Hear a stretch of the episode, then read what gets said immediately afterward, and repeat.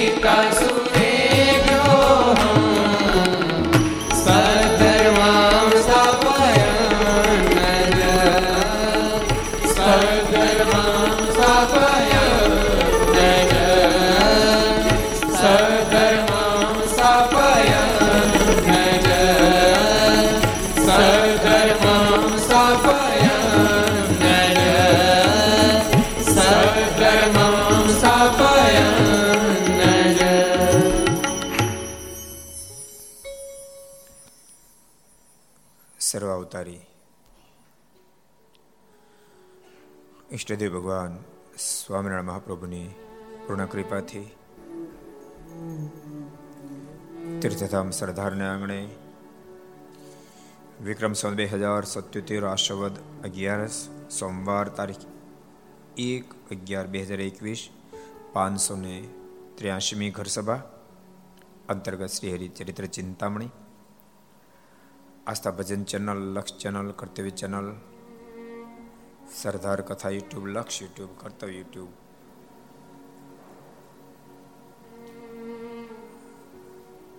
સરદાર Katha YouTube, લક્ષ YouTube કર્તવ YouTube, ઘર સભા યુટ્યુબ, આસ્થા ભજન યુટ્યુબ વગેરેના માધ્યમથી ઘેરે બેસી ઘર સભાનો લાભ લેતા સર્વે ભાઈ ભક્તજનો. સભામાં ઉપસ્થિત પૂજ્ય કોઠારી સ્વામી, પૂજ્ય આનંદ સ્વામી, પૂજ્ય બ્રહ્મ સ્વામી બાલમકુંદ સ્વામી વગેરે બ્રહ્મનિષ્ઠ સંતો, પાર્ષદો ભગવાન ખૂબ વાલા ભક્તો બધાને ખૂબ એથી જય સ્વામિનારાયણ, જય શ્રી કૃષ્ણ, જય શ્રી રામ, જય હિન્દ, જય ભારત. કેમ છો? રામાનુદાજી કેમ છો? સારું? સુરતથી ક્યારે આવી ગયા? હે?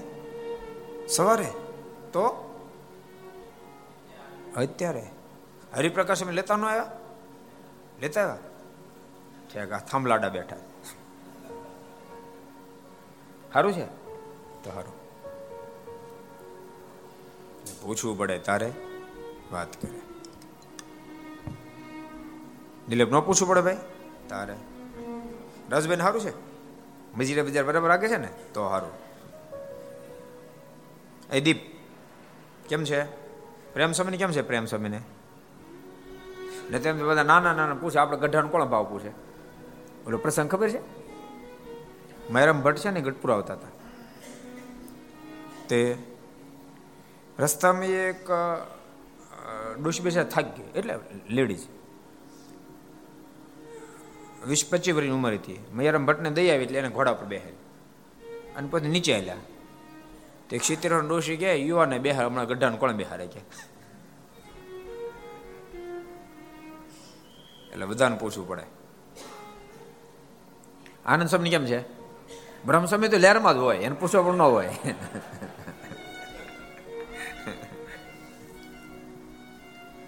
આને વગર છે, તમારે નહીં વગર રાખતા. બહુ સરસ પ્રસંગ કાલે આપણે જોયો હતો. બહુ દિવ્ય પ્રસંગ હતો. ખરેખર વાસ્તવિક નામ પાડ્યું, ન્યાલકરણ. હે મહારાજ, આપે તો ન્યાલ કરી દીધા. આ ધરતી પર ભગવાન સ્વામિનારાયણનું આગમન જ ન્યાલ કરવા માટે ધરતી પર પધાર્યા. નહીં તો આમ કઈ હોય? આજે મેં બપોરની કથામાં વાતો વાંચતા હતા, એમાં સદગુરુ ગુણાતીતાનંદ સ્વામી વાતોમાં આવ્યું. મહારાજ કહે કે આખું બ્રહ્માંડ સ્વામિનારાયણ સ્વામિનારાયણ ભજન કરે ત્યાં સુધી સત્સંગ કરવો છે બોલો. અને કેટલી મનવાર લઈને આવ્યા છીએ? કોણ કે છે? સો કરોડ મનવાર લઈને ધરતી ઉપર આવ્યા છીએ. આ ધરતી ઉપર સો કરોડ મનવાર ભરાય.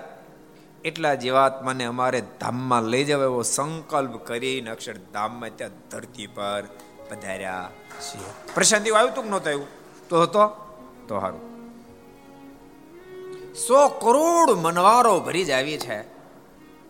મહારાજ કે એમાં ચિંતામણી ભરશું, ખાલી રહેશે પારસમણી ભરશું. એમ છતાંય ખાલી રહેશે તો સોનામરો ભરશું, તાંબુ, પિત્તળ, લોઢું, લાકડું પાણા મહારાજ કે છેલ્લી બાઈ કે કાદવ ભરીને પણ લઈ જાઓ, પણ ખાલી જવું નથી. એમ મહારાજ કે શ્રેષ્ઠ સ્થિતિ પામેલા અનંત આત્માને તો લઈ જાશું. મધ્યમ ને કદાચ સ્થિતિ કનિષ્ઠ હશે, પણ અમારો શરણાગત જો બની ગયો હશે ને તો અમે એને પણ અમારા ધામમાં ઉપાડી જવાના છે. એવા દયાળુ ભગવાન પધાર્યા પછી નો કે, ન્યાલ કરો. ન્યાલ કરી નાખ્યા, લાખો કરોડો ને ન્યાલ કરી નાખ્યા. ઓલા નાનજી આંડાએ પાણી લેવાનું નિયમ લીધું. અંતોય મહારાજ એને અક્ષરધામ આપી દે. આથી બધા ન્યાલ કેટલા કરે ન્યાલ કરી નાખ્યો.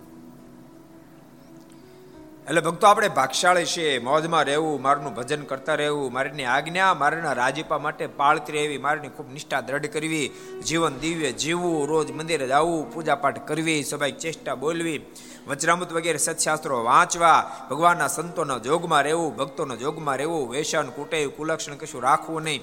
ગુટકા બુટકા કોઈ દી ખાવા નહીં, અપશબ્દ કોઈ દી બોલવા નહીં. ન બેસવા સ્થાને કોઈ બેસવું નહીં. આ ખૂબ ખટકો રાખીને આ ફેરી એને આપણને જ્યારે ન્યાલ કર્યા છે ને, ત્યારે બાપ આપણે એને રાજી કરી દેવા એને આપણે ન્યાલ કરી દીધા છે. ભલામણ, કોઈ નોકર કઈ કામ કરે અન દિવસના બસો રૂપિયાનું કામ કરે રાજી થઈને શેઠને બે લાખ રૂપિયા આપી દે. પછી નોકરની ફરજ આવકની શેઠને રાજી કરવા. બોલો તો ખરા, માથા બાથા ધૂણાવો, આવે કે ન આવે? બસો રૂપિયાનું કામ કર્યું, બે લાખ રૂપિયા વળતર ચૂક્યું, તો નોકરની પણ ફરજ આવે કે માલિકને રાજી કરવા. એ આપણા જે સાધનો દાખલા હોય એ બધા તો બસો રૂપિયા જેટલા છે, અને બાપ માયા થકી પાર થઈને પ્રભુની ગોદમાં બેસવું તો બે લાખથી અધિકું છે. એટલે એને તો ન્યાલ કરી નાખ્યા, શેઠે તો ન્યાલ કરી નાખ્યો નોકરને, પણ નોકરની ફરજમાં આવે, એ શેઠને રાજી કરી દેવા. એમાં આપણા બધા એની ફરજમાં આવે છે, ભગવાનને રાજી કરી દેવા એને રાજી કરવા માટે કશું જોતું નથી. આપણું જીવન દિવ્ય બની રહે. અને આપણે સરસ કાર્ય કરી અને દુનિયામાંથી વિરક્ત બની અને જેના માટે મનુષ્ય તન મળ્યું છે એવા પ્રભુમાં પ્રેમ કરી લે એટલે કામ પૂરું. આંબા શેઠનો પ્રસંગ ભક્તો, બહુ સરસ તમને કહું. આંબા શેઠ બાળપણથી જ પ્રભુને પામવાની ત્વરિત ઈચ્છા રાખનારા હતા. પ્રભુને પામવાની ખૂબ તાલાવી લીધી એના માટે જાજી સમજણ બીજી નહોતી, સત્સંગને જાજુ જ્ઞાન નહોતું, તેમ છતાંય વ્રત કરે, તપ કરે, બને આવું ભજન કરે, એવો બધો દાખલો કરી રાખે પોતાની રીતે. મુમુક્ષ ને મુમુક્ષ. એને એવું નથી કે ભગવાનના સાધુ મળે પછી હા, ભગવાનના સાધુ મળે ને પછી પદ્ધતિસર લાઈન બધા લે તમને ખબર અમુકને કળા જન્મસિદ્ધ હોય. નાના છોકરા આમ તાલ વગાડતા જ હોય આમ. એને આગલા જન્મ પદ્ધતિસર ન આવડે પડે એ તાલ વગાડતા હોય. એને કોઈ શીખડાવો મળે, શીખડાવનારો મળે તો તાલ વગાડે.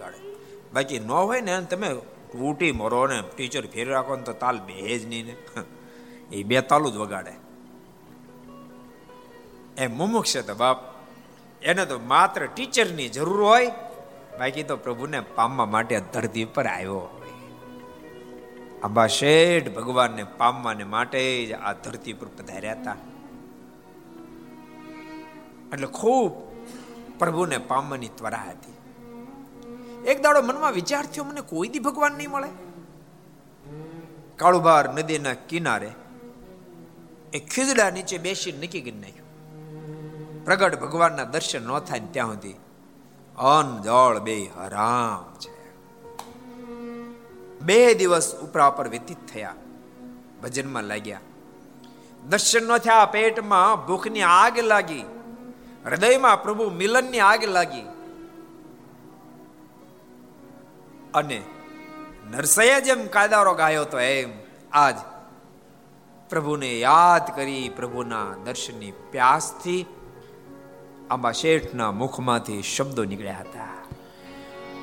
દર્શન દો ઘન શ્યામ નાથ મોરી, અખિયા પ્યાસે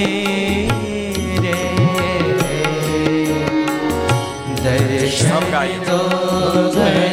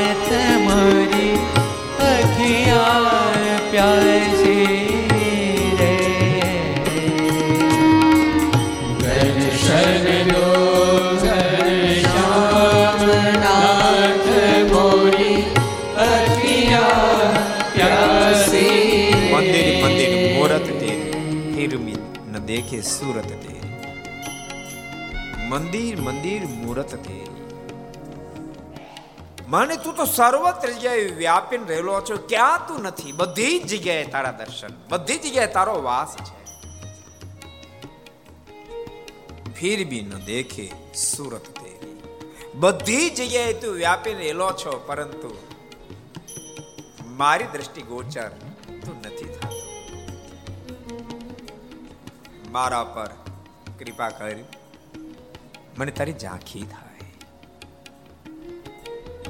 રડતે નેત્ર જ આંબા શેઠના મુખમાંથી. નાદ નીકળ્યો હે માલિક દ્વાર દયા કા જબ તું ખોલે, પંચમ સુર મેં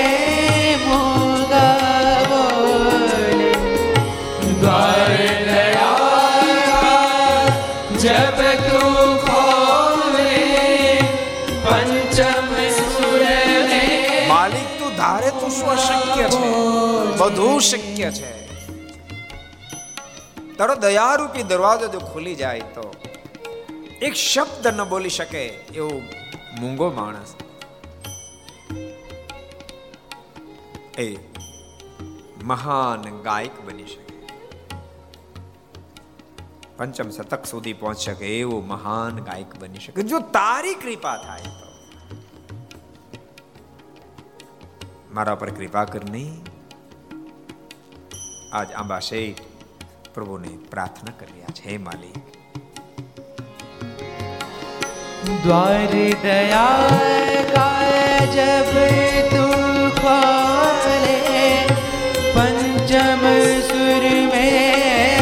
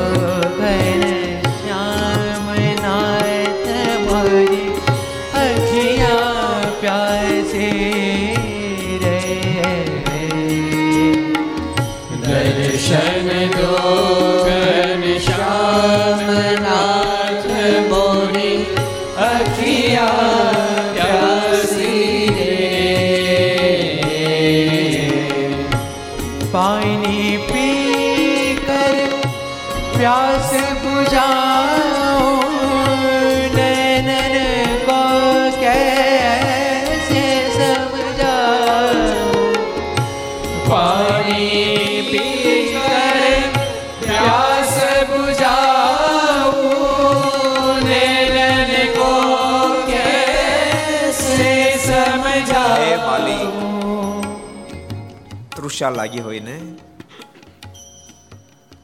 તો એક પ્યાલો, બે પ્યાલા પાણી પીવાથી તૃષા શાંત થાય. પણ આજ મારા દિલને જળની તૃષા નથી લાગી. તારા દર્શનની પ્યાસ મારી આંખને લાગી છે. એને જગતના આખા સાગર ભર્યા હોય તો એ કેમ માને? એને તો બસ તારા દર્શનની પ્યાસ લાગ્યાને કેમ સમજે બહુ અદભુત. પાણી પી કરે પ્યાસ બુઝાઓ નૈનન કો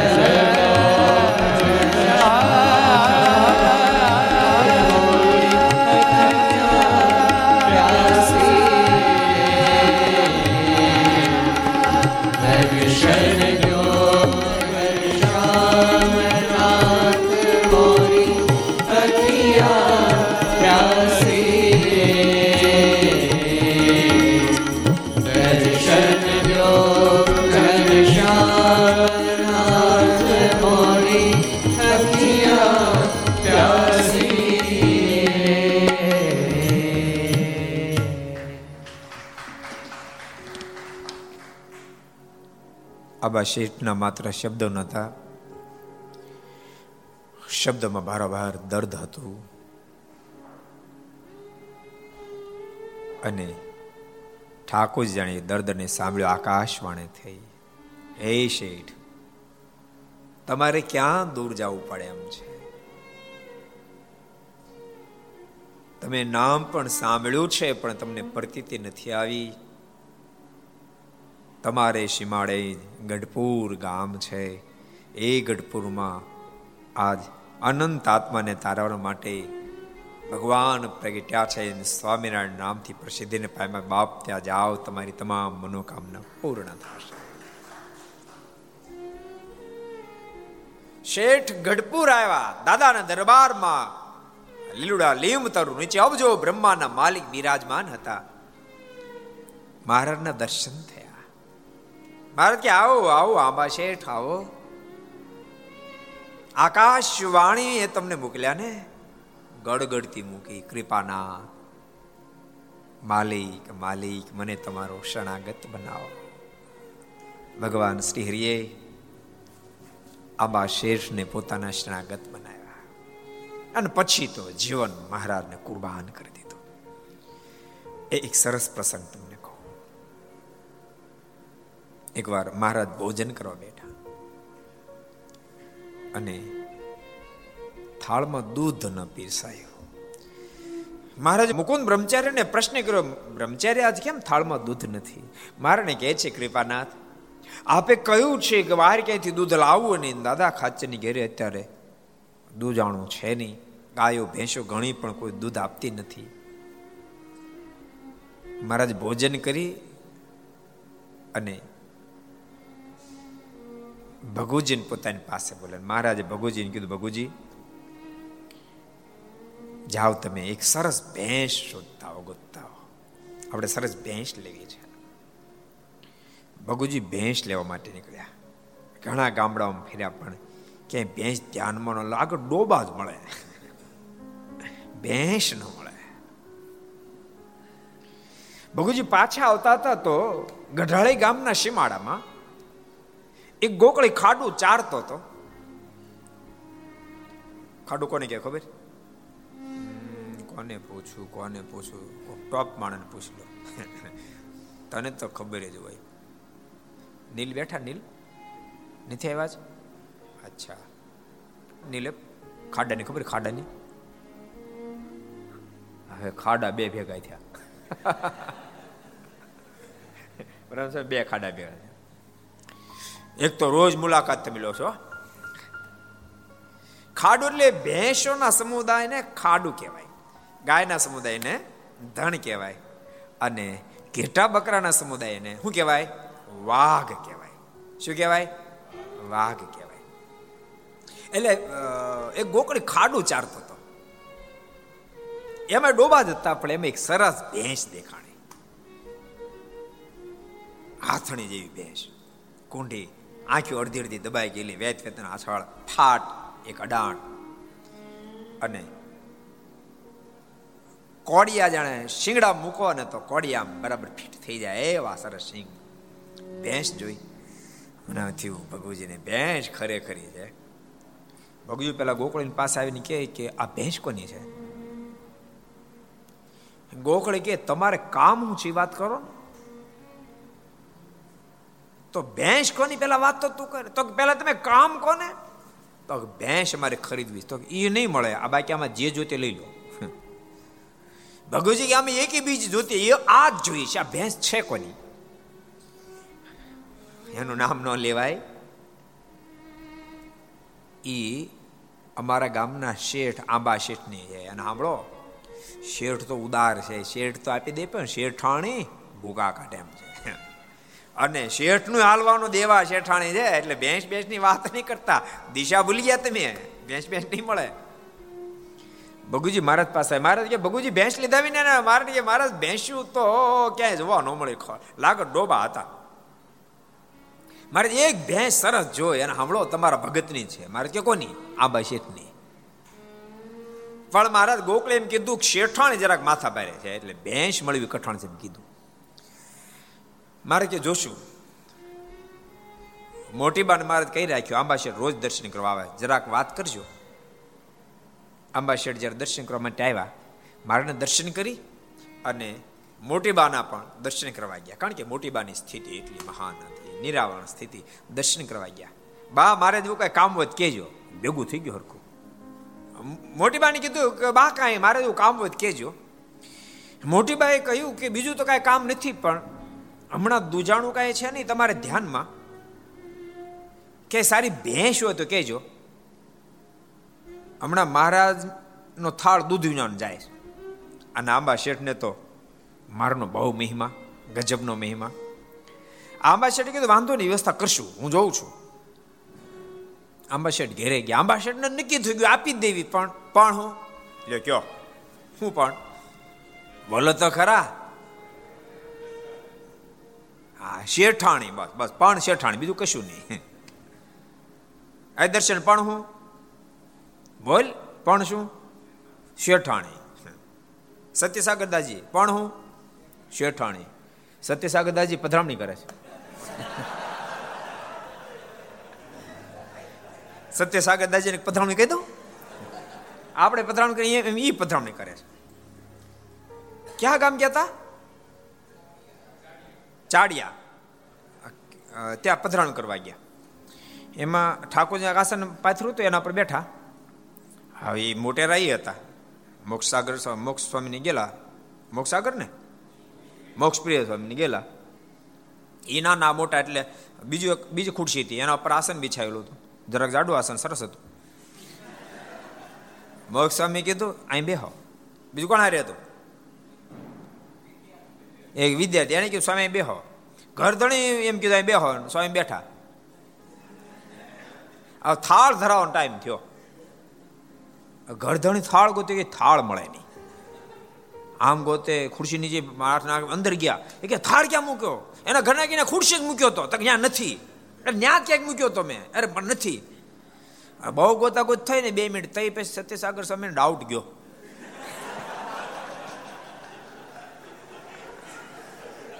અક્ષયધર એમ છે ને કે એમ તેમ નથી વાત કરે. એમને પધરામણી થતા ખરો માણા લાગે તો આ તો ખબર પડે પધરામણી કેટલી કઠણ છે વાત કરે. ધીરે રંગે ઊભા થયા, આમ જાણો? એને અંદાજ આવી ગયો એમ. કે હું બેઠો હશે નીચે થાળ છે અને ઠાકોરજી કહ્યું તો થાળ કેળાનો રસો એ તો જામી ગયું કામ કા સમજો તમારે, જામી ગયું બધું. નહીં, સત્ય થાકે તારે? જિંદગીમાં પધરામણી ભૂલાય નહીં આનું તો કલ્યાણ થયેલું છે પણ ઓલા ઓલા ઘર ધણીનું થઈ ગયું એને કોઈ દી ન ભૂલાય સ્વામીની પધરામણી હું જાય તો આપણી પધરામણી એના કરતા કોણ રહેવાની બોલો મુખ્ય પધરામણી સત્યસાગર સ્વામી એ ઘેર જ ભૂલે જ નહીં તમારે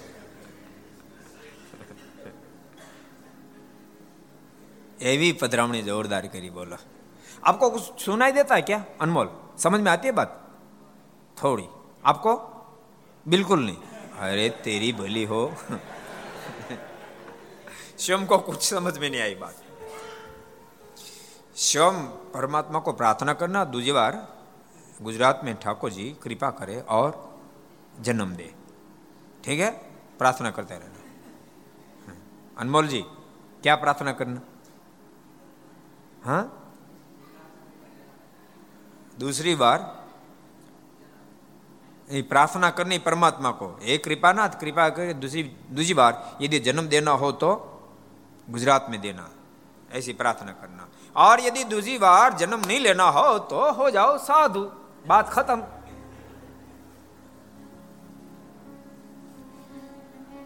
બહુ અદભુત પ્રસંગ હતો શેઠ તો ઉદાર જ હતા પણ પણ હું રામાનુદાસજીએ પણ શું શેઠાણી બસ બીજું કાંઈ નહીં રાજુભાઈ પણ શું આપણે શેઠાણી ચડે આપણે શું ખબર શેઠાણી ખબર આ રાજુભાઈને ખબર હોય શેઠાણી પણ હું શેઠાણી. દુલા કાકાને પૂછ ખબર? દુલા પણ હું? શેઠાણી. કારણ કે બે શેઠાણી વાળા બધા, સમજો?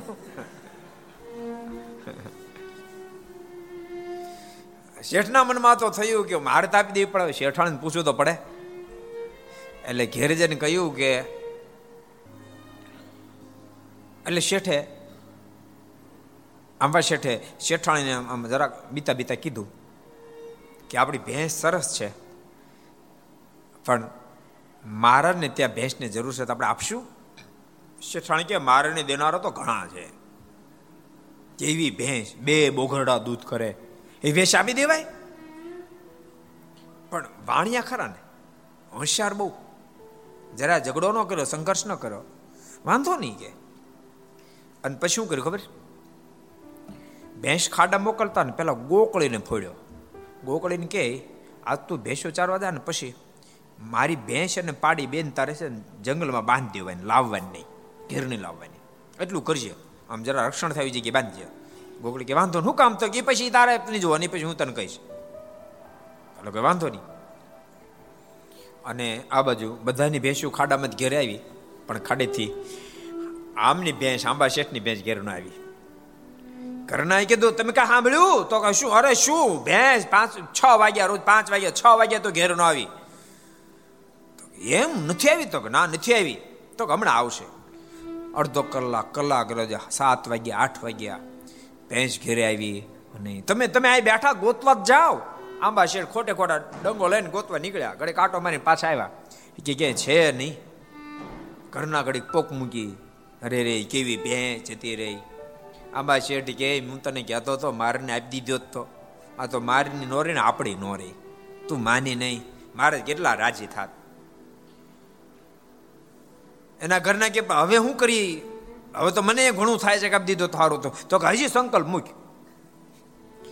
કે જો ભેંસ મળી આવે, તો આપણે મહારાજને ભેટ આપી દેવી. એના ઘરના કે પાણી મૂક્યું, જો ભેંસ મળી જાય મારને આપી દેવી. આમાં શેડ કે હું ગોતવા જાઉં છું, તું તું ઘડીક માળા કર અને મારાને પ્રાર્થના કર. મારે કૃપા કરી ત્યાંથી મળી જાય. પંદર વીસ આટા મારી, ભેંસ તો બાંધી હતી, લઈને આવ્યા. હે જો મહારાજની કૃપા ભેંસ મળી ગઈ કે. હું ગરડ આપતા હોઉં તો હવે ઘરના તો કે છે, એ વાંધો ને, આપતા હો એમ કહીને ભેંસ લઈને બીજે દિવસે આવ્યા ગઢપુરમાં. મોટી બા ને કે, મોટી બા જવો ભેંસ ગમી? મારને બોલાવો. મહારાજ અરે, બહુ સરસ ભેંસ છે. મહારાજ કહ્યું શેઠ ક્યાંથી લાવ્યા? તો કે, ઘરની જ હતી. શેઠાણી પૂછ્યું તો શેઠાણીએ જ કીધું તમ તાર લઈ જાઓ. મહારાજ કે આય, હાવ ખોટે ખોટું બોલે કે ભગુજીત કહેતા, શેઠાણી કડક પાણી છે. આંબા શેઠ કે મહારાજ કડક પાણી, નરમ પાણી બધું અમને આવડે, બધું થઈ ગયું, પણ ભેંસ આવી ગઈ. અને મારને ભેંસ આપી. ભક્તો, પરમાત્માને ક્યાં કોઈ વસ્તુ જોઈએ છે પણ યાદ રાખજો, ભક્તો પોતાનો ભાવ પૂર્ણ કરી શકે છે. તમને બધાને કહું છું. ભગવાનના ભક્તો, ભગવાન રાજ થયો સદૈવ માટે કાંઈ ને કાંઈ કાંઈ ને કાંઈ કરે રાખવું. ભૂલતા નહીં. બધા અમીર નથી હોતા બધા આમ આપી દે. આપણા ગામડામાં કેવી સિસ્ટમ પાડેલી? ખેડૂત લોકો બિચારા એટલી બધી સમૃદ્ધિ એ તો હવે બધું હરખું થયું. આ આ કપાસ નીકળ્યા પછી ખેડૂતો હરખું આવી ગયું. નહીતર છેડા ભીડા ન થતા, જેઠ મહિને થાય અનાજ પૂરા.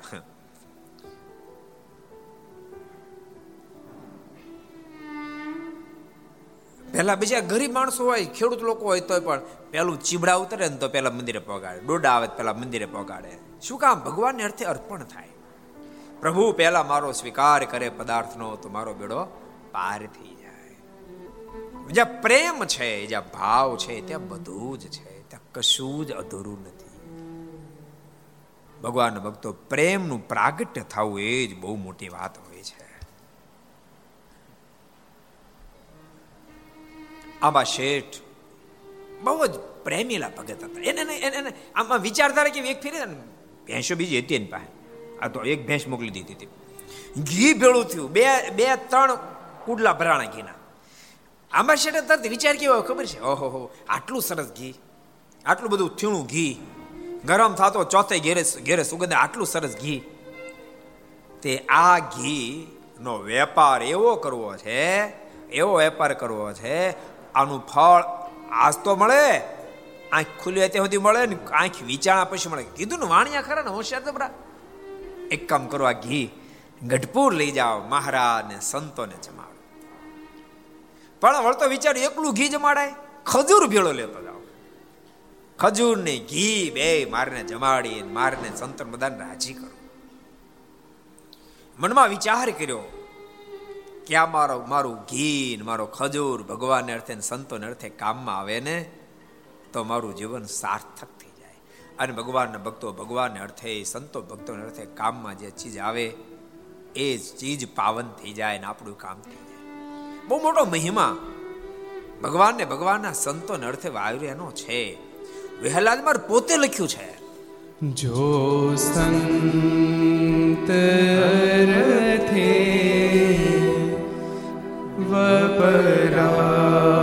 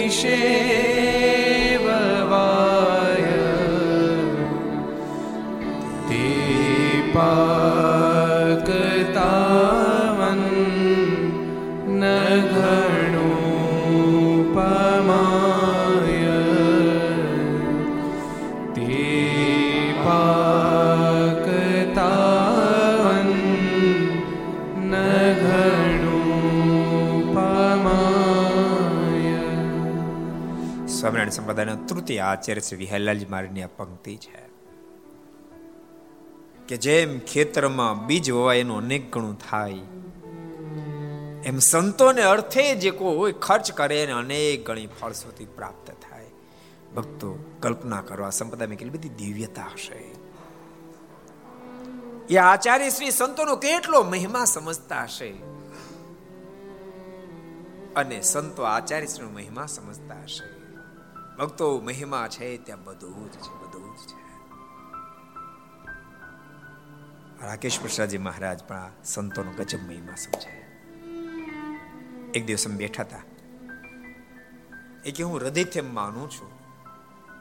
સ્વામિનારાયણ સંપ્રદાયની જે ચારે બાજુ જાહો જલર દેખાય છે, એમાં દાખલો સંતોનો કરેલો છે, એનું પરિણામ છે. હું હૃદયથી માનું છું. શ્રીજી મહારાજના સમકાલીન સમયમાં સંતો એટલો દાખલો કર્યો, ત્યાર પછી દાસ પંક્તિના સંતો દાખલો કર્યો. આજે સંતો દાખલો કરશે ને ભવિષ્યમાં પણ સંતો દાખલો કરતા રહેશે. સંતો આચાર્ય મહિમા સમજે, આચાર્ય સંતોનો મહિમા સમજે.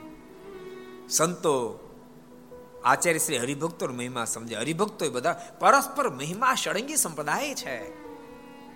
એક પણ આંગણે તમે જરાય ગૌણ કરવા જાઓ, એટલે મોક્ષના માર્ગમાં બહુ મોટું વિઘ્ન થાય. દેવ, મંદિર, આચાર્ય શ્રી, સંતો સત્યાત્રો અને હરિભક્તો બધાનો ખૂબ મહિમા છે. આમાં શેઠ ઉપર મારનું અઢળક રાજીપો અઢળક રાજીપો. પણ રાજીપાનું કારણ? એને ભગવાન એવો મહિમા, સંતોનો એવો મહિમા. કેટલો બધા મહારાજ કેટલા બધા રાજી હશે. અને આંબા શેઠને પણ ભગવાનમાં અને સંતોમાં કેટલો બધો પ્રેમ હશે. વિચાર થયો કે આ ઘી હું મહારાજને અર્થે સંતોને અર્થે વાવ. એટલે ખજૂર ખરીદ્યો, ગાડું ભર્યું. ઘીના કુડલા ગાડા મૂક્યા. અને વહેલા હજુ તો સવારની પ્રભાતની સભા ચાલતી ત્યાં પહોંચ્યા અને ગાડું લઈને આવી ગયા દાદાના દરબારમાં. મહારાજ મહારાજ અરે શેઠ અત્યારના પોરમાં કેમ આવ્યા? મહારાજ કે મહારાજ વેપાર કરવા નીકળ્યો છે કે. મહારાજ કે વેપાર કરવા અહીંયા કેમ? મહારાજ કે, મહારાજ, અહીંયા જેવા ગ્રાહક, એવા બીજા ગ્રાહક ક્યાં છે? અહીંયા મારા વેપાર ના ગ્રાહકો છે. અહીંયા મહારાજ, કેટલા બધા ગ્રાહક મહારાજ કે, પણ શાનો વેપાર લઈ નીકળ્યા? મહારાજ કે, મહારાજ, ઘરની ભેંસનું ઘી અને ખજૂર ખરીદ્યો, મનમાં સંકલ્પ થયો આપને અર્થે અને સંતોને અર્થે મારે ખજૂરને ઘી ખવડાવી જીવનને સાર્થક કરવું છે. માટે મહારાજ આખું ગાડું ભરી લાવ્યો.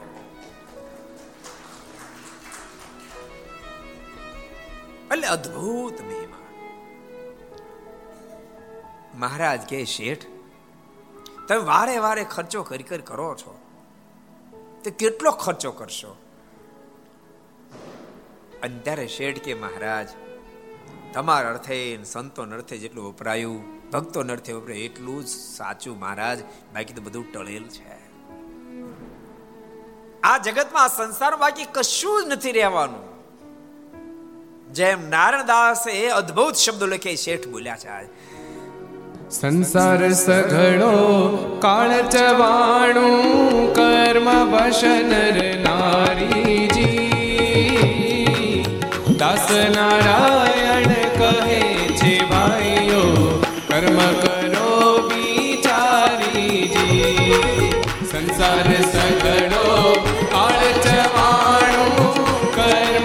વશન નારીજી. દાસ નારાયણ કહે છે, ભાઈઓ, કર્મ કરો વિચારી સંસાર સઘળો કાળ ચવાણું કર્મ ભશન નારીજી. દાસ નારાયણ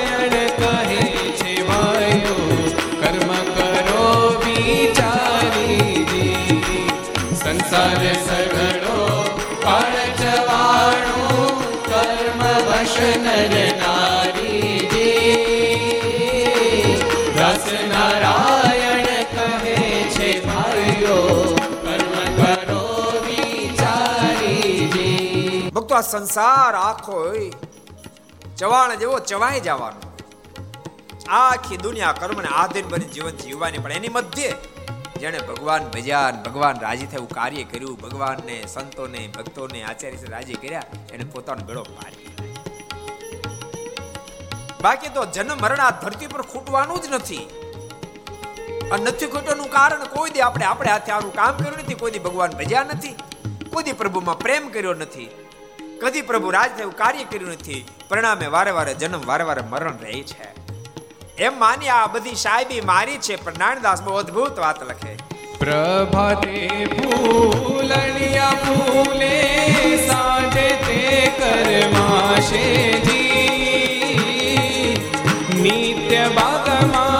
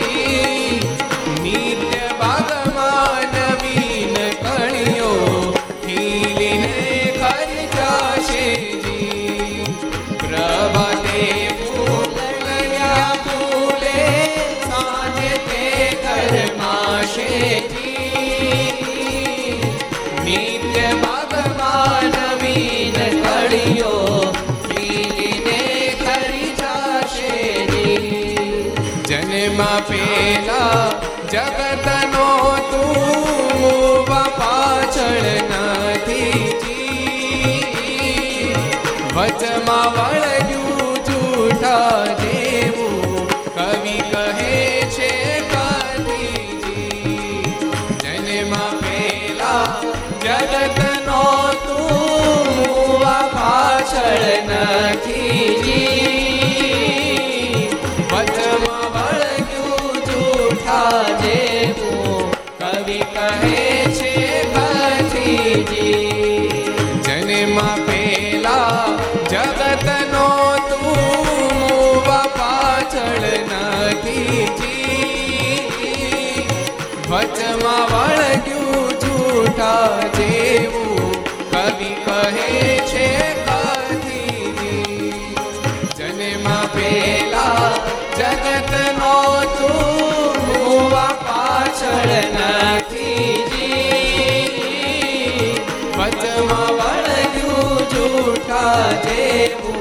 કવિ કહે છે કથીજી ભાઈ. કવિ કહે છે કથીજી ભાઈ.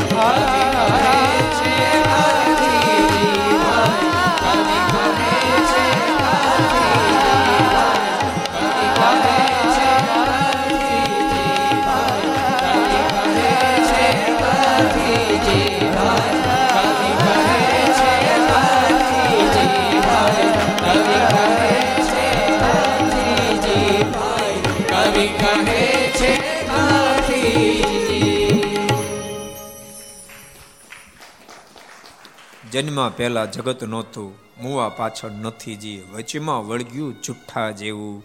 કવિ કહે છે કથીજી. કવિ કહે છે કથીજી એટલે વારે વારે કહું છું એમ.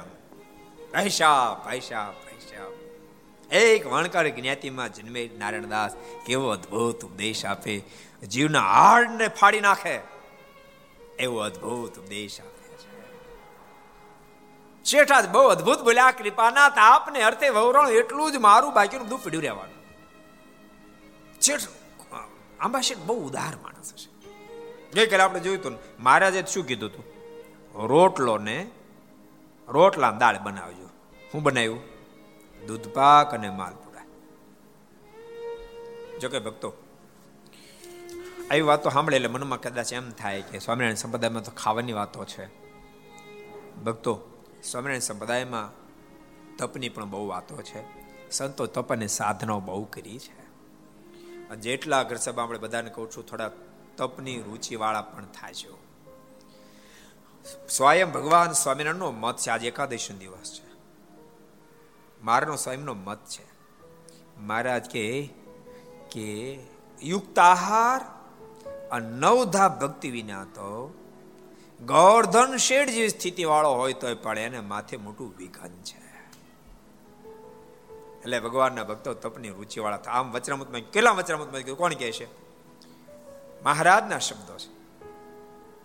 શ્રીજી મહારાજ પોતે બોલ્યા, યુક્તાહાર અને નવદા ભક્તિ વિના ગૌરધન શેઠ જેવા માથે પણ મોટો ભય છે. રામનુદાસજી તારે કેવું છે? કહી દે, લે ત્યારે. અંત્યનું બત્રીસમું. અંત્યના બત્રીસમાં વચનામૃતમાં ભગવાન સ્વામિનારાયણ વાત કરી છે. અને એટલા માટે ભગવાન શ્રી હરિએ પણ એકાદશીનો ખૂબ મહિમા કીધો. એ ભક્તજનો, એકાદશી કરજો. આજે એકાદશી દિવસ એટલે કહું છું, કેટલો બધો મહિમા કીધો. એકાદશીનું વ્રત કરવાથી દુનિયાનું એવું એ પાપ નથી, ન બળે. એક વાત, બીજી વાત બતાવી.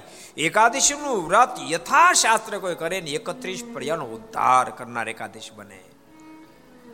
ત્રીજી વાત, એકાદશીનું કોઈ યથાશાસ્ત્ર વ્રત કરે?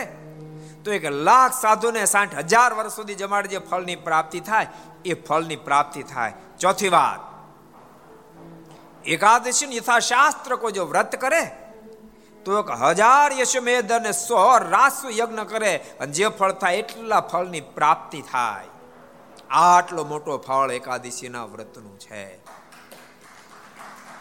એટલે બ્રહ્માનંદ સ્વામી કહે છે કોડે કોડે એકાદશી કીજીએ રે કોડે કોડે એકાદશી કીજીએ રે કોડે કોડે એકાદશી કીજીએ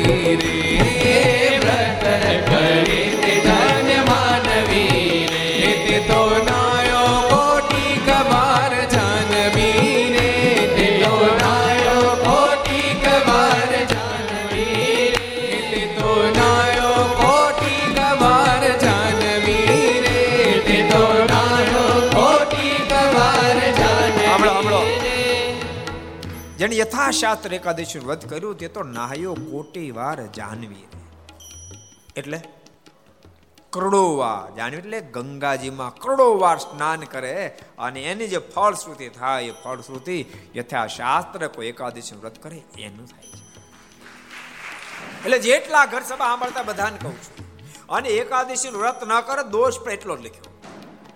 એકાદશી દિવસે અગિયારસ ને દિવસે જે અનાજ ખાય છે ભગવાન શ્રી હરિ કે અનાજ નથી ખાતો તો તો કે એકાદશ દિવસે પાપ માત્ર અન્નની અંદર વાસ કરીને વસે છે ને પછી એ કોળીએ કોળીએ અન્ન ખાઈને તો અન્ન નથી ખાતો કોળીએ કોળીએ પાપ ખાય છે કોળીએ કોળીએ પાપ ખાય છે એકાદશી ને દિવસે જે અનાજ ખાઈને કેટલું પાપ લાગે તો ગુરુની હત્યા કરે માતાની કતલ કરે, પિતાનું ખૂન કરે, એને જેટલું પાપ લાગે એના કરતા અગિયારસ દિવસે અનાજ ખાઈને વધારે પાપ લાગે છે. મારે એટલા ભગવાનના ભક્તો ઘર સભા સાંભળતા બધાને કહું છું બાય મિસ્ટેક ખબર ન હોય. જેથી કરીને એકાદશી અત્યાર સુધી ન રહ્યા હોય તો ભગવાનને પાસે માફી માગી લેજો, નક્કી કરજો. આજ પછી કાયમ માટે દરેક અગિયારસનું વ્રત એમાં સમર્થ હોય તો તો નિર્જળાક નકોડી જ કરે.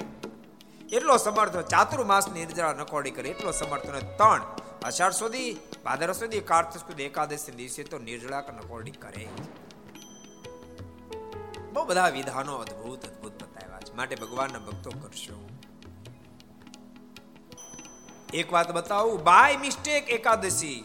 માનો કે પહેલી વાર સાંભળતા હો. અને મહિમા તમે સાંભળ્યો, આજ ન રહ્યા અનાજ ખાધું. તો તમે આવતીકાલે રહેશો તો ચાલશે. વિધાન છે, અંજાન ક્યારેક માનો કે અનુસંધાન ન રહ્યું. અને સવારમાં નાસ્તો થઈ ગયો, પછી ખબર એકાદશી તો બારસના દિવસે તમે એકાદશી રહેશો તો એટલું ને એટલું જ ફળ મળશે, પણ બાય મિસ્ટેક બાકી છોકરાને પરણાવી ગયા અને પછી મનમાં થયો લાડવાત કેમ મુકાય? આ મોહનથાળ, એક ઈંચ તો ઘી ચડાવી દીધું પર કેમ છોડાય? અડધ્યા મુકાતા છે આ ખાઈ લઈને કાલ પછી આપણે એકાદ એને એને માટે લખ્યું નથી, આ વિધાન બરાબર યાદ રહે. બરાબર ને આનંદ હું કહું વિધિ વિધાનમાં આનંદ સ્વામી પૂછવું પડે આપણે. કારણ કે સ્વામી સત્સંગીઓનું સંશોધન કર્યું, કલ્પતરુનું કર્યું. કલ્પતરુ ગ્રંથો અદ્ભુત તૈયાર થઈ રહ્યો છે. ભક્તો મહોત્સવ પ્રકાશન થવાનું આટલા દાડા, ચાર ભાગ, આવડા મોટા. આમ તો આનંદ સ્વામીનું જીવન સત્સંગ જીવન અને કલ્પતરુમાં જ પૂરું થયું આજ હું કહેતો હતો બપોરની કથામાં. મેં શું હવે શું કરશું? મને કે, હવે છે ને, હવે ઉંમર થઈ ગઈ. એટલે હવે બહુ ઈચ્છા નથી. પચાસ થઈ ગયા ને પૂરા હા, પચાસ પૂરા થયા. આમ તો પચાસ કે બહુ ઉંમર ન કહેવાય. આમાં ઘસાઈ ગયા. હું જ્યારે સતત સતત સતત દાખલો કરે ને, એટલે સ્વામી કે આમાં ઉંમર ઘસાઈ જાય ને, દાખલાને પરિણામે. તો તો સ્વામી અમારી શું દિશા થાય. તમે તો જો પચાસ અમારા તો પંચાવન થયા. તમે એમ કહો ઘસે એમ નથી કહીશું કઈ. શું કહો તમે? હે? એક કામ કરો, તો એક આપણે પધરાવણી શરૂ કરીએ, સમજાણું? હવે શાસ્ત્ર સંશોધન બાકાત રાખી. બહુ નહીં કરે, હાઠ સીધે રોજ કરાવશું અને ત્રીજો માળ છે તો નહીં ચડવા દે, બે માળ સુધી છૂટ આપશું કે બે માળના પગે ચડ ત્રીજા માળે ન ચડવા બસ. આને શું ના ના, તો પછી એકાદ ગ્રંથનું સંશોધન કર્યું કે?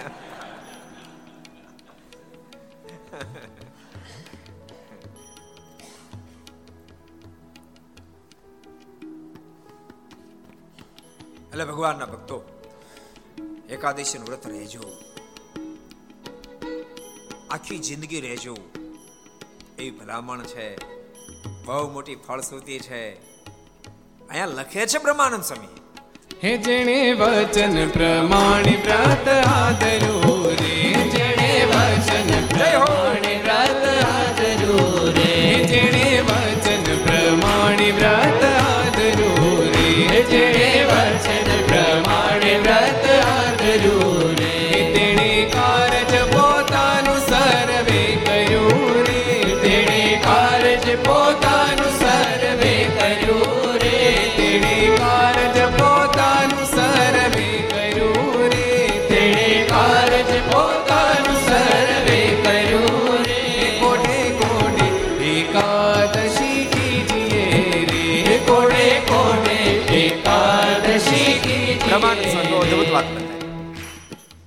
વચન પ્રમાણે વ્રત આચર્યું. તેણે કારજ પોતાનું સર્વે કર્યું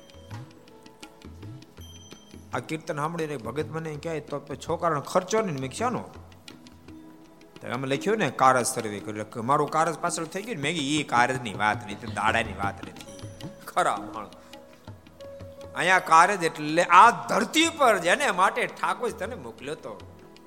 આત્માનું શ્રેય કરવા માટે, કલ્યાણ કરવા માટે તને આ ધરતી પર મોકલ્યો તો. એકાદશી યથાશાસ્ત્ર તું વધ કરીશ, તો એ તારા મોક્ષનું તમામ કામ પૂરું થશે, તારું કારજ પૂરું થશે. આમ તો એકાદશીનું વ્રત યથાશાસ્ત્ર કરે, ભગવાનની આજ્ઞા પાળે, મારનું ભજન કરે. સાચું કહું, એના બધા કારજ પૂરા થઈ જાય, પછી લોક વ્યવહારે દાડા કરવા પડે. બાકી દાડો કાંઈ મોક્ષ કરતલ નથી. જીવન મોક્ષ કરતલ છે પરમાત્માનો સંબંધ બાપ મોક્ષ ભગવાન સાથે નાતો એવો બાંધ્યો બાંધ્યો પોસાય તે પોઝિશન થાય, પરમાત્મા સાથે નાતો આપણો તૂટે કોઈ સંજોગે તૂટે ભગવાનના સ્વરૂપમાં કદી સંશય થાય આધાર સમય ગ્રંથમાં એવું લખ્યું કે સંતોના જીવનમાં ક્યારેક શરીર સાજુ માંદું થાય ને, તો ભોજન છૂટે પણ ભજન ન છૂટે. ભોજન છૂટે, પણ ભજન ન છૂટે. આપણે કેવું જરા કામ તેમ થાય તો ભોજન વધી જાય ને ભજન બંધ એવું ભૂલ નહીં કરતા. કોઠારી ખોટી વાત છે કઈ? ભગવાનના ભક્તો ભજન કરજો એકાદશી વ્રત તો ખાસ કરજો. ઘણા લોકો એવું માને છે કે શુદ્ધ પક્ષની કરે વધ પક્ષની એવું નથી યથા શુક્લા તથા કૃષ્ણ. જે શુદ્ધ પક્ષની એવી વધ પક્ષની.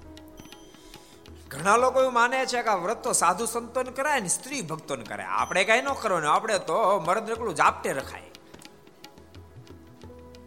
ભગવાન શ્રી કે એવું નથી, સર્વે સર્વત્ર સર્વદા. બધાએ કરવું, કાયમ કરવું અને ગમે ત્યાં રહેતો તો કરવું. ભારતમાં રહેતો તો કરવું ને અમેરિકામાં રહેતો તો કરવું ને પાકિસ્તાનમાં રહેતો તો કરવું. છે પાકિસ્તાનમાં આપણે હરિભક્તો? પાકિસ્તાનમાં છે. આજે છે. હરિભક્તો છે. હિન્દુ તો છે, આપણે હરિભક્તો છે. એમાં ક્રાંચીમાં તો આપણું શિખરબદ્ધ મંદિર હતું. એ અત્યારે હરિમંદિર તરીકે છે. શિખરબદ્ધ મંદિર. પણ જ્યારે હિન્દુસ્તાન, પાકિસ્તાન યુવાભાઈ અલગ થયા, ત્યારે ત્યાંથી મૂર્તિઓ લઈ અને ભારતમાં લઈ આવ્યા. એટલે ભક્તો, ગમે ત્યાં તમે રહેતા હોવ, તોય પણ વ્રત તો કરવું જ. કારણ કે એની ફળશ્રુતિ કેટલી અદ્ભુત બ્રહ્માંડ સ્વામી કહે છે. એનો મહિમા મુનિ ગાય છે રે. એનો મહિમા મુનિ ગાય છે એનો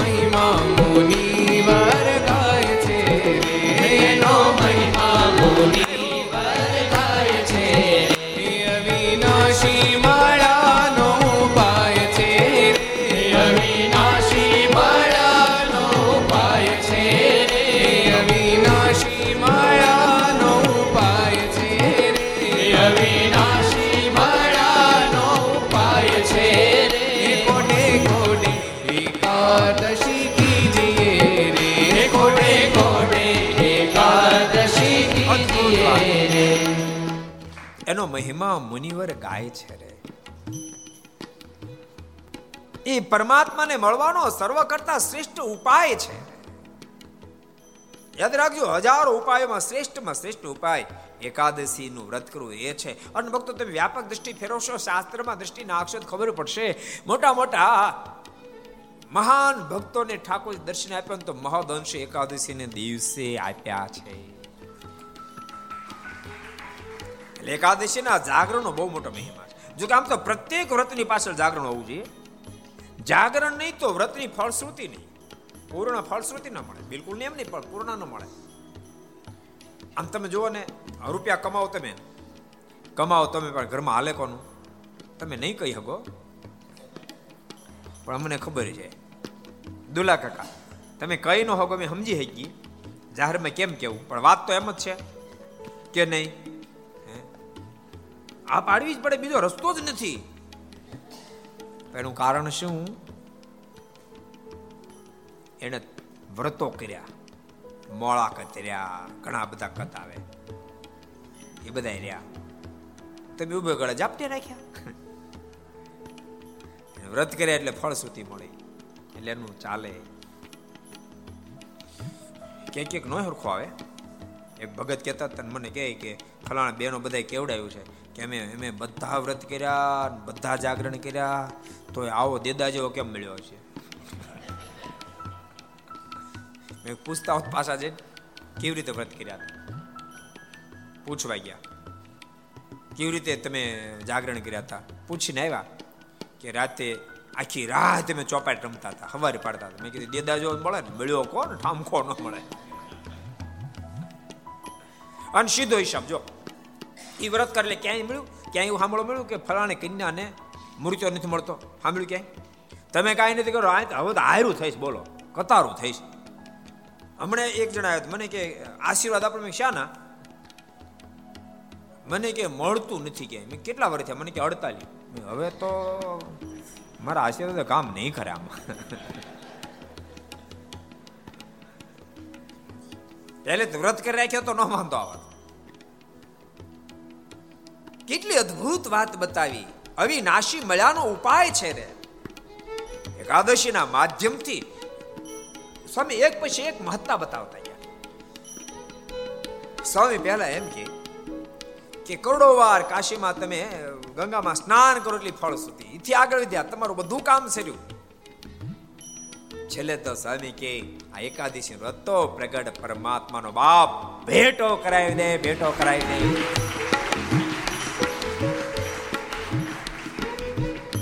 પ્રમાણ સ્વામી હું જ કહું છું એમ નહીં હે બ્રહ્માનંદ કહે એ હરી રહ્યા બસી રે બ્રહ્માનંદ કહે એ હરી રહ્યા બસી રે હે બ્રહ્માનંદ કહે એ હરી રહ્યા બસી રે બ્રહ્માનંદ કહે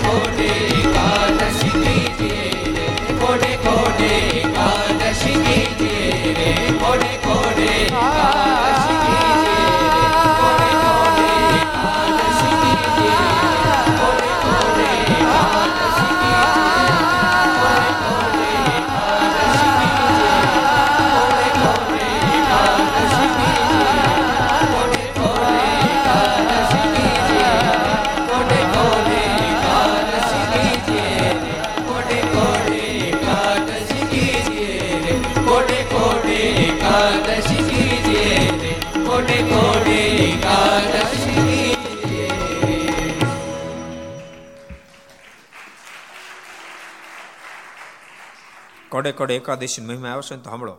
જેટલા ઘેરે ઘર સેવા સાંભળે છે ભક્તો, આજે એકાદશી દિવસ છે એટલે મને સંકલ્પ થયો છે ઘડીક કથા હાકું. તમને કઈ વાંધો ન હોય તો.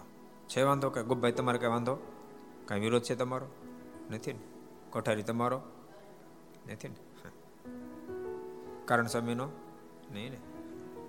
પૂછી લેવું પડે વાત કરે. પ્રશાંત, તારો કઈ વિરોધ? નહીં ને? સ્વરૂપ્રસાદાજીનો તમારો કઈ વિરોધ નહીં. તો કાકી હો, કરતા. ઘેરે જેટલા બેઠા બેઠા રહેજો, અત્યારે હું જતા નહીં. ઘડીક ભગવાનની વાતો કરીએ આપણે. આંબા શેઠનો પ્રેમ.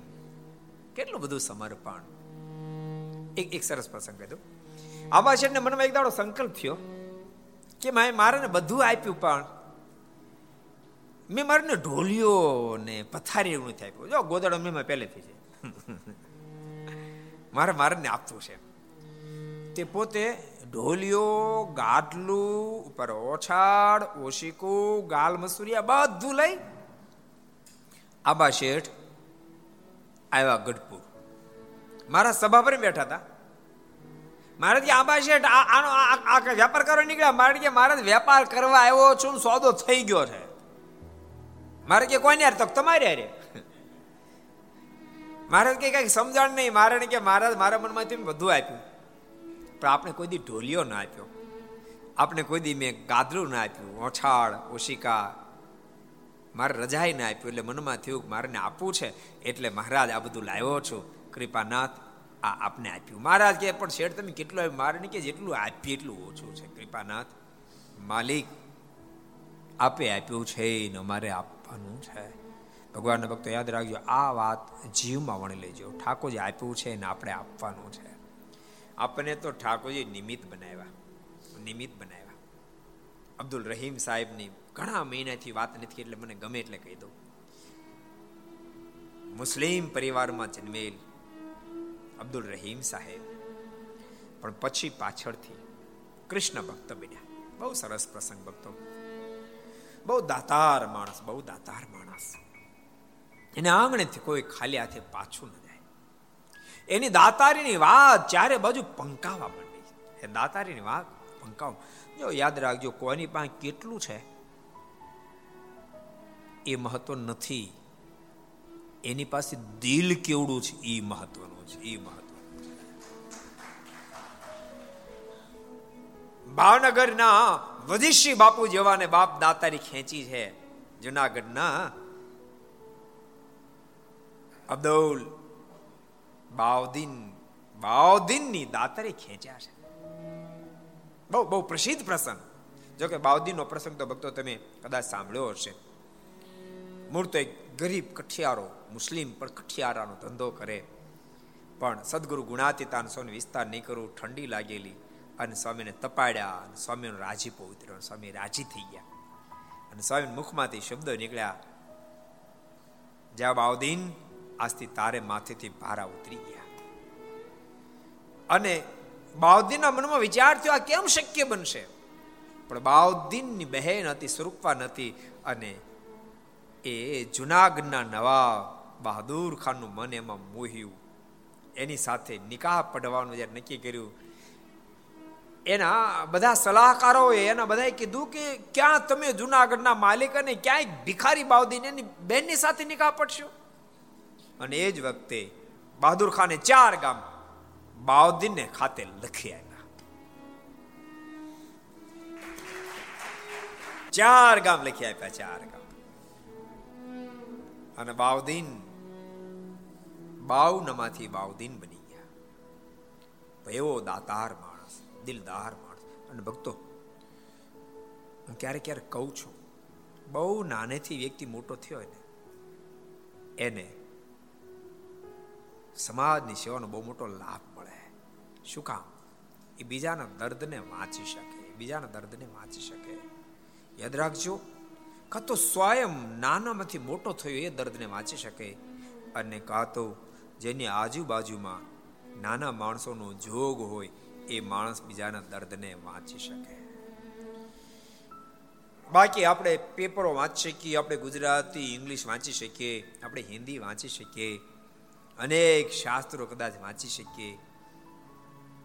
અનેક વિધ મેગેઝિનો પણ વાંચી શકીએ. એ સરળ છે સરળ છે, યાદ રાખજો. પણ બાપ બીજાના દિલને વાંચે, બહુ ગહન છે અતિ ગહન છે કોઈ ભાગ્યવંતો વ્યક્તિ બીજાના દિલને વાંચી શકે ભાગ્યવંતો વ્યક્તિ બીજાના દિલને વાંચી શકે. ભગવાનને પ્રાર્થના કરતી રહેવી હે કૃપાનાથ, તું મને એવું દિલ આપજે. મને એવી આંખ આપજે હું બીજાના દર્દને, બીજાના દિલને વાંચી શકું.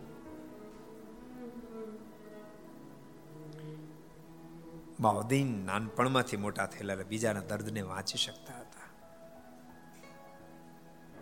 જેથી કરીને તો બાઉદ્દીનજીએ શોકેશ રાખેલો. એમાં કુહાડો ભારા બાંધણો અને દાંતડું રાખેલું. રોજ એને પગે લાગીને આવે. એક દાડો કોઈ કે, બહાદુર ખાનને ફરિયાદ કરી, આ તમારો સાળો. આપણે મુસ્લિમ લોકો, અને એ તો કુહાડાને પગે લાગે છે દાંતડાને પગે લાગે છે. તો ન હોય તો શું હોય પૂછજો ને. અને રાજ કચેરીમાં જ્યારે આવ્યા, પ્રધાન પોતે રાજ્ય કચેરીમાં જ્યારે આવ્યા, ત્યારે પ્રશ્ન કર્યો બાઉદીન તું કુહાડાને પગે લાગે છે? હા, નમદાર. દાંતરડાને હા, નમદાર. દોરડાને હા, નમદાર. પણ શું કામ? સાંભળો, એટલા માટે કુહાડાને, દાંતરડાને, દોરડાને પગે લાગુ છું. મને આજ તો ઊંચાઈ બહુ મોટી પ્રાપ્ત થઈ, પણ નાના માણસને ભૂલી ન જાઓ.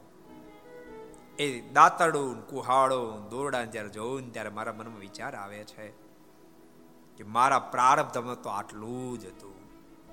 આજ જે મને ઊંચાઈ પ્રાપ્ત થઈ તો ભગવાન સ્વામિનારાયણના સંત સદગુરુ ગુણાતીતાન સ્વામીના આશીર્વાદને પરિણામે આજ પ્રધાન પદ ઉપર બેઠો છું. તો રખે ને રખે ને મારાથી કોઈની સાથે અન્યાય ન થઈ જાય. એટલા માટે પગે લાગીને આવું છું. અને ભક્તો, આટલો વિચારશીલ વ્યક્તિ યાદ રાખજો, એને પણ ટકોરની જરૂર પડે. આટલો વિચારશીલ વ્યક્તિ, આટલો આટલો દિલદાર વ્યક્તિ, આવો સમજણવાળો વ્યક્તિ, એને ટકોરની જરૂર પડે. એક અદ્ભુત ઘટના કહી દઉં. ઘર સભામાં કીધી છે કે નથી કીધી, મને ખબર નથી કથામાં કીધેલી છે. બાવદીન એક ફેરી, ઉપરા પર બે ત્રણ વર્ષના દુષ્કાળ પડેલા. અને સિપાહીને કહ્યું તમે અમુક પ્રાંતોમાંથી કર આવ્યો જ નથી, તમે જાઓ, એની વસૂલાત કરો. અને સાંભળો, દિલાવર માણસ તો હતો, સમજણવાળો તો હતો.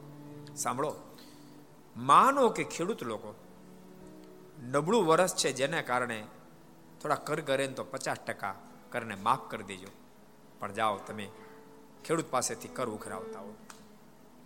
સિપાહીઓ કર ઉઘરાવવા માટે ગયા.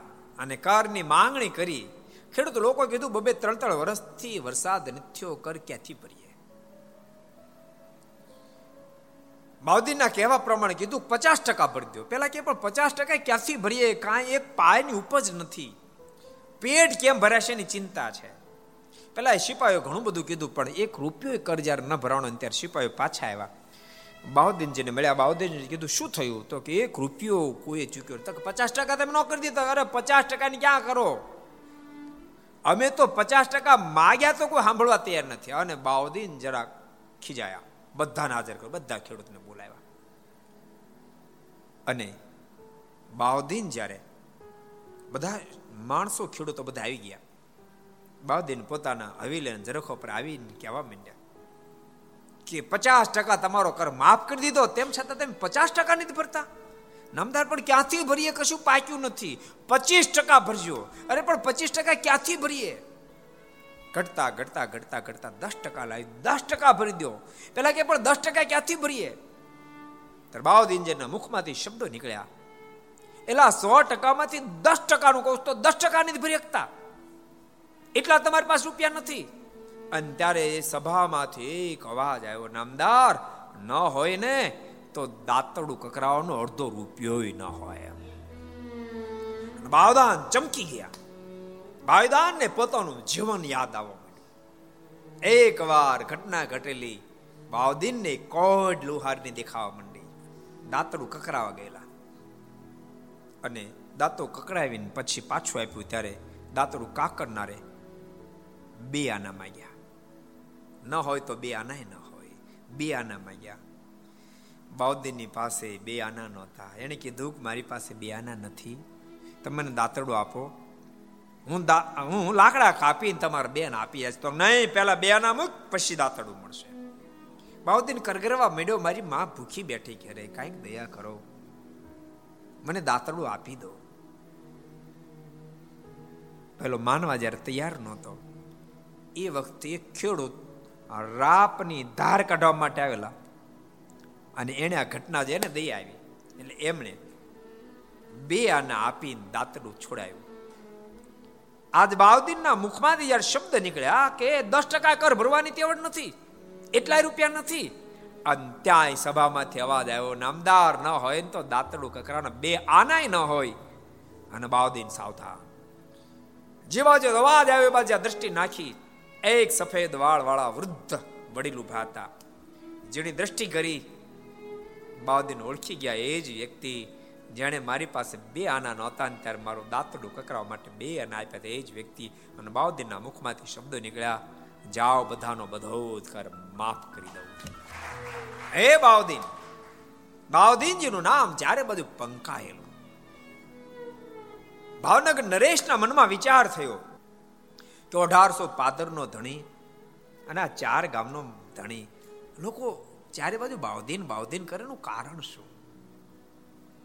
અને ભક્તો, યાદ રાખજો, વ્યક્તિના ગુણની પ્રશંસા ચારે બાજુ જ્યારે થવા માંડે ત્યારે સમજ્યું કે વ્યક્તિમાં કાંઈક હશે.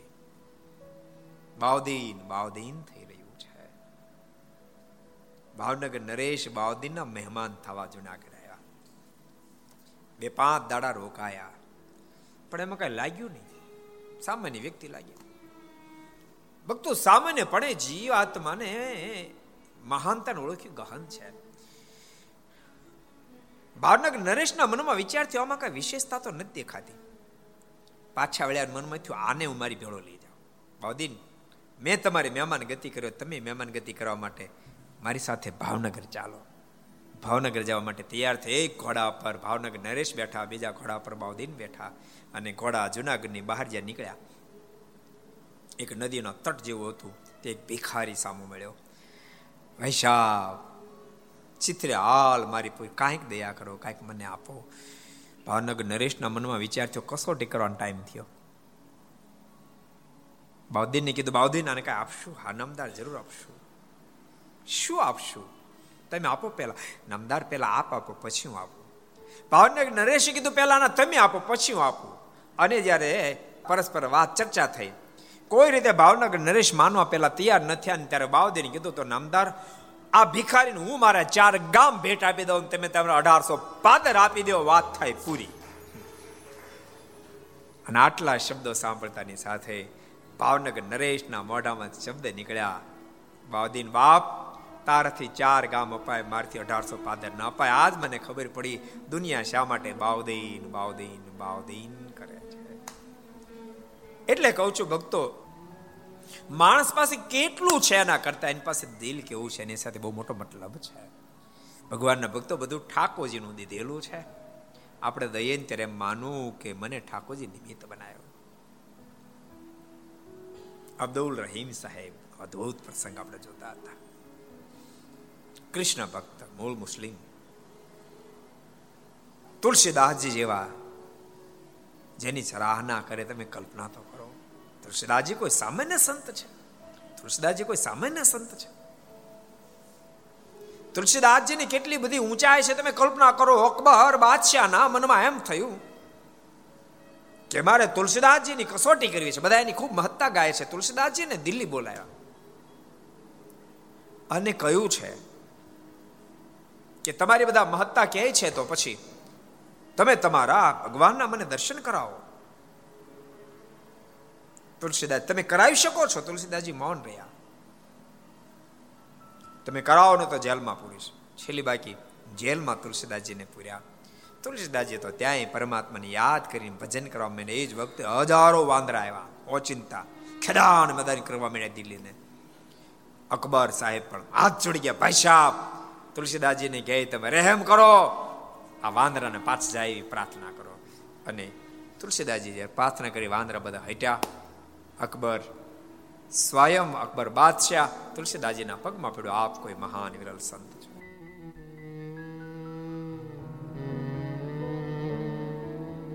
એટલી મોટી ઊંચાઈ. યાદ રાખજો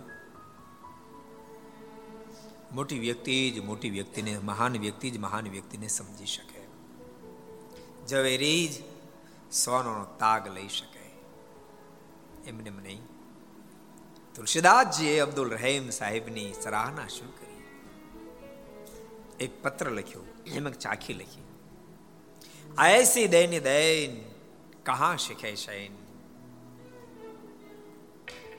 જ્યો જો કર ઊંચા કરે ત્યો ત્યો નીચા નહીં ऐसी દેની દેન કહાં શીખે રહે હે દાતારીના બાદશાહ તો ક્યાંથી શીખીએ જેમ જેમ તું દાન કરે જેમ જેમ તું દાન કરે જો જો હાથ ઊંચા કરે ત્યો તો નીચા ને એમ એમ તું નીચો ઝૂકતો જા છો ને નીચા ઢાળી દે છો આ દાતારી તું ક્યાંથી શીખે અને ત્યાં રહીમ સાહેબે સામી સાખી લખી દેને વાલે કોઈ ઓર હે દેતે હે દિન રૈન અદ્ભુત સાખી લખી દેને વાલે કો ઓર હે દેતે હે દિન રૈન મગર લોક પ્રશંસા હમરી કરે क्यों तो नीचा ने દેને વાલે કો ઓર હે દેતે હે દિન રેન હું નથી આપતો દેનારો તો કોઈ બીજો છે મારો ઠાકોર દેનારો છે મારી કઈ કેપેસિટી ભગવાનના ભક્તો જેમ જેમ ઠાકોર ઊંચે આપે તેમ તેમ વિશેષ પરમાત્માનું કરતા પણ સમજ્યો. મારો ઠાકોર કરતા, મારો ઠાકોર કરતા. રખેન બાય મિસ્ટેક. કોઈ પણ પ્રકારની સફળતા પ્રાપ્ત થાય અહંકાર એન્ટ્રી ન કરી જાય. ન તો એ સફળતામાં એક લેશ માત્ર અહંકાર એન્ટ્રી કરી જશે ને તો બાપ કઢિયેલું દૂધમાં એ સર્પની ઝેરની લાળ પડી જાય. અને બધું દૂધ ઝેર થઈ જાય, બધી સફળતા ઝેર થઈ જેટલા પણ ઘર સભા સાંભળે, ઠાકોરજી કૃપા કરી તમને ધંધા બિઝનેસમાં સફળ કર્યા હોય. મહેલ જેવા બંગલામાં રહેતા હો મર્સિડીઝ ગાડીઓ ઓડી ગાડીઓ હોય, એની સાથે વાંધોય નથી. પણ વાત ભૂલી નહીં જતા. એમ નહીં માની લેતા મારી માત્ર મહેનતનું ફળ છે. તમે મહેનત કરીએ છે પણ માત્ર મહેનતનું ફળ નથી. પણ મેં મહેનત કરી મારા ઠાકોરની કૃપા ભળી, કોઈ મહત્પુરુષનો રાજીપો ભળ્યો, જેથી કરીને આ મને સફળતા પ્રાપ્ત થાય. આટલો વિચાર જો રહેશે ને, તો ગમે તેટલી ઊંચાઈ પ્રાપ્ત થયા પછી પણ દિલ કદી કઠોર નહીં થાય. દિલ સદૈવ માટે ઊંચાઈ પછી કોમળ માખણ જેવું રહેશે, બાપ, કોમળ માખણ જેવું રહેશે. અને ઠાકોરજીનો રાજીપો પ્રાપ્ત થશે. બહુ અદભુત સાખી લખી. દેને વાલે કોઈ ઓર હે દેતે હે દિન રેન મગર લોક પ્રશંસા હમરી કરે મને ઠાકોરજી નિમિત્ત બનાવે જેથી કરીને લોકો વાહ વાહ મારી કરે એલા મિલકત બીજાની વાહ વાહ મને મળે છે એની મને શરમ આવે છે એની મને શરમ આવે છે ત્યાં તો નીચા ને જેથી કરી મારા નેત્રો નીચા ઢળી જાય છે કેવી અદ્ભુત સમજણ આમને પ્રભુમાં પ્રેમ થાય આને પ્રભુમાં રાગ જાગે. હું કરું હું કરું, એ જ અજ્ઞાનતા, શકટનો ભાર જેમ સ્વાનતા ભૂલશો નહીં ભક્તો, સ્વયં પરમેશ્વર કરતા, અને એને પ્રભુમાં પ્રેમ થાય. આંબા શેઠની એવી અદ્ભુત સમજણ હતી, જેથી કે આંબા શેઠને ભગવાનમાં બહુ પ્રેમ, અતિ પ્રેમ. એકવારની ઘટના ઘટી, આંબા શેઠ ગઢપુર દર્શન કરવા આવ્યો. સરસ પ્રસંગ કીધો. અને મહારાજે નક્કી કર્યું કોઈ દર્શન નથી આપવાના. શેઠે કહ્યું મારે મારાના દર્શન કરવાના, પાર્ષદ કહ્યું નહીં મારે નહીં મનાય છે, કોઈને દર્શન નહીં થાય. આંબા શેઠ ને અંદરથી હૃદયથી ત્વરા જાગી. એવી ત્વરા જાગી, એવી ત્વરા જાગી. દર્શન કરીને રહેવાય નહીં. મનમાં થયું, એક કામ કરો, આ દિવાલ છે, દિવાલ ઉપર ચડો. અને ગોખમાંથી મારના દર્શન થશે. વાણિયા માણા એ કઈ દોડી ઝાડ ઉપર ચડે એવી કેપેસિટી હોય નહીં. કારણ કે એ એ વધારે ઉપયોગ બુદ્ધિ નો કરે. વધારે ઉપયોગ બુદ્ધિ નો કરે. ઓલો પ્રસંગ તમે સાંભળ્યો? એની બુદ્ધિ કેવી હોય? એક વાણિયાભાઈને વાણંદે મુંડન કર્યું. વાણંદને વળી રમૂજ કરવાનું મન થયું. તે મુંડન કરીને માથામાં જરા બે ટકોરા માર્યા. મુંડન કરીને ટકોરા માર્યા. મગજ હલી ગયો વાણિયાભાઈ પણ. વાણિયાભાઈ ને એટલે તરત જ કાબુ કરી લીધા અને એ આઠાના મુંડન કર્યું હતું. પણ આઠાના બદલે એક રૂપિયો આપ્યો. પહેલાં કીધું કેમ રૂપિયો? તો આઠાના આ મુંડનના આઠાના, આ બે તમે ટકોરા માર્યા ને એ બહુ મોટી મહત્તા કહેવાય. એટલે ઇનામના આઠાના. એટલે વાણાના મનમાંથી ઓહો, હું તો રમૂજ કરતો હતો. આવડી મોટી ફળશ્રુતિ. થોડા સમય થોડા રાજાને મુંડન કરવાનું થયું.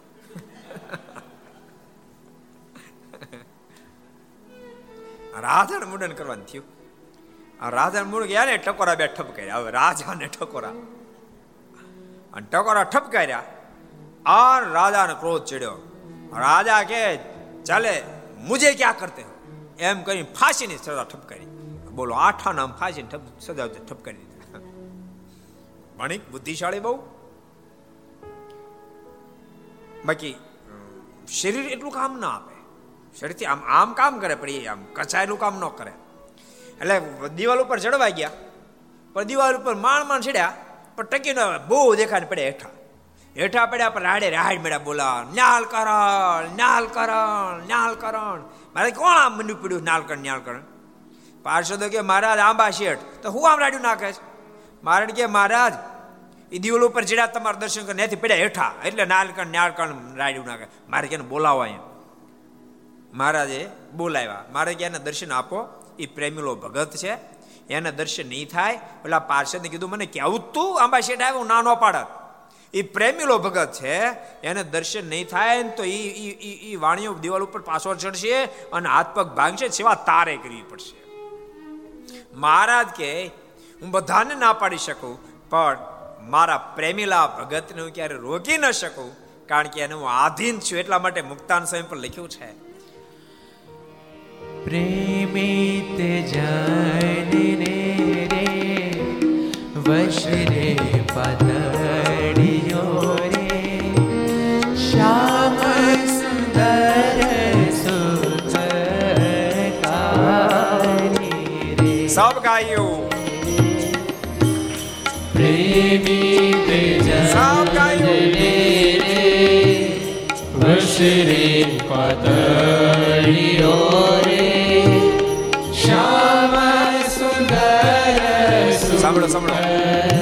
અહીંયા બેઠેલા બધા ગાય છે, મને ખબર પડે છે. ઘેરે જેટલા જેટલા ઘર સંભાળ, બધાને કહું છું, બધા જ ગાયજો કારણ કે નીચે કીર્તન આવતું જાય છે. બધા ભગવાનના ભક્તો કીર્તન ગાતા જાય ઘેરે બેઠા બેઠા. અને હૃદયથી પ્રભુને પ્રાર્થના કરતા જાય છે. કે કૃપાનાથ અમારા પર કૃપા કરશો. અમને આપમાં ખૂબ પ્રેમ થાય. અને માલિક, અમે આપને આધીન બનીએ. અને મારા પ્રેમને હાથીને આપ બનો, એવો મને આપમાં પ્રેમ થઈ પ્રાર્થના કરતા માત્ર ગાશો નહીં, હૃદયથી પ્રાર્થના સાથે જેટલા ઘર સમાવડા જ એકાદશીનો પવિત્ર દિવસ છે, ભગવાનના ભક્તો પ્રાર્થનાની સાથે ગાતા જજો. પ્રેમિત જન રે વશ રે પદડિયો રે શ્યામ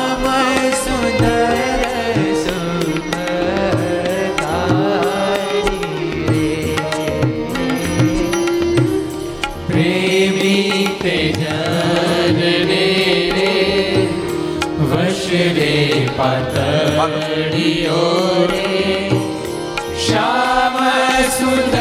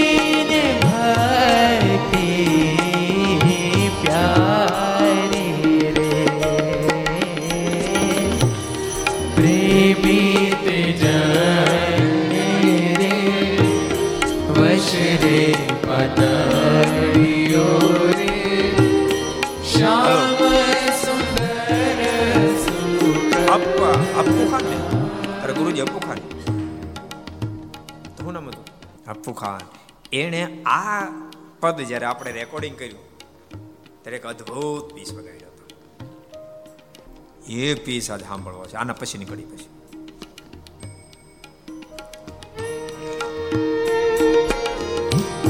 પ્રેમિત જનને રે વશ રે પધડિયો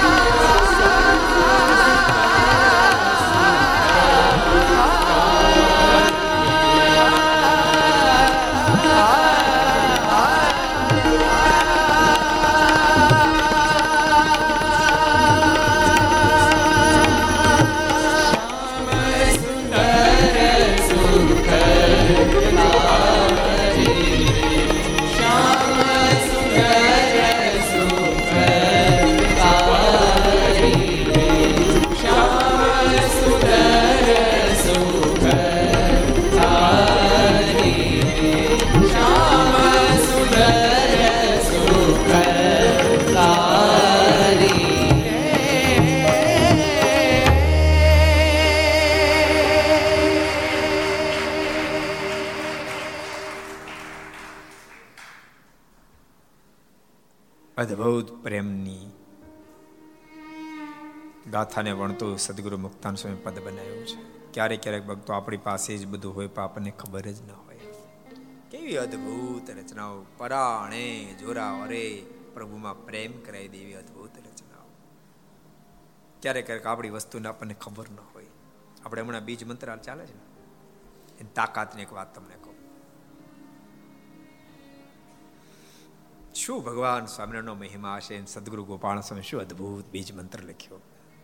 નિત્ય અનુષ્ઠાન સરદારમાં થાય. હજારો લોકો અનુષ્ઠાન કરાવે. હજારોના સંકલ્પ પૂરા કરે ઠાકોરજી. આઠ પહેલા એક જણને અઘોરી વળગેલો અઘોરી ને? અઘોરી વળગ્યો હતો.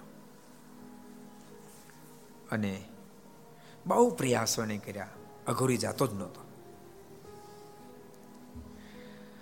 અને અહીંયા જોકે આખી હું અહીં હાજર નહોતો એટલે આખી વાત તો હું જાણતો નથી. હું જાણી લઈશ વધારે. અહીંયા આવ્યા. સારંગપુર ગયા હતા હનુમાનજી દાદાને કીધું કે ત્યારે? તો એક કામ કરી, બીજ મંત્રનો યજ્ઞ ચાલે ત્યાં એકસો આઠ પરીક્ષણા ફરશે આંખો વીંચીને તારો ઉદ્ધાર થશે. અને એક એકસો આઠ આંખ્યું વીચીને કેવડી મોટી યજ્ઞશાળા? આમ આમ ટાંક ટાંક એમ આંખો વીચીને પ્રદિક્ષણા કરી. પણ પ્રદિક્ષણા જ્યારે ફરતો હતો ત્યારે એને આગ લાગતી હતી. જ્યારે બધા હતા એમ કે ફર, તો કહું, મને નથી સહન થતી આગ. અને પછી બે હરીને જ્યારે એને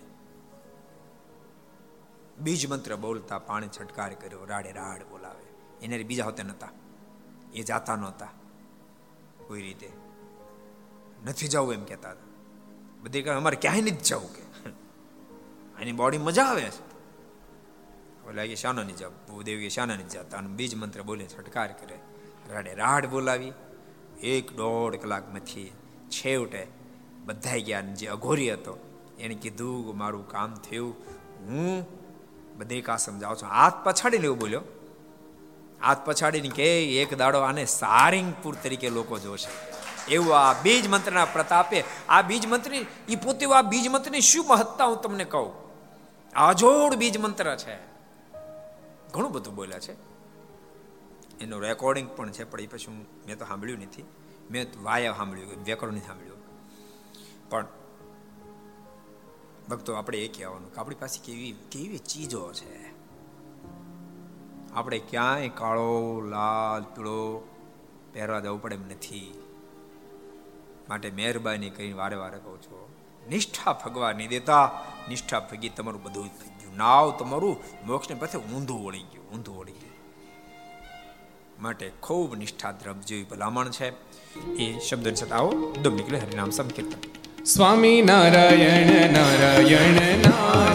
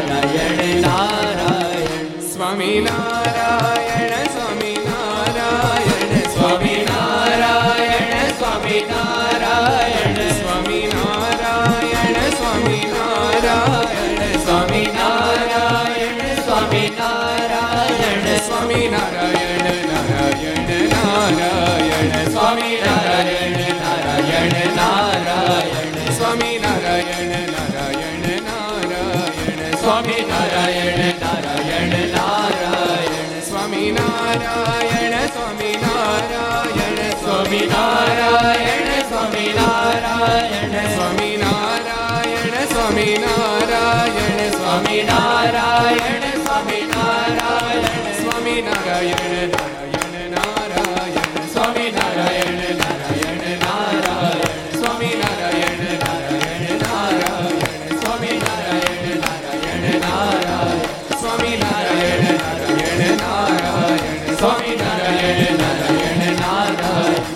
સ્વામી નારાયણ નારાયણ નારાયણ સ્વામી નારાયણ નારાયણ નારાયણ સ્વામી નારાયણ નારાયણ નારાયણ સ્વામી નારાયણ નારાયણ નારાયણ સ્વામી નારાયણ નારાયણ નારાયણ સ્વામી નારાયણ નારાયણ નારાયણ સ્વામી નારાયણ નારાયણ નારાયણ સ્વામી નારાયણ નારાયણ નારાયણ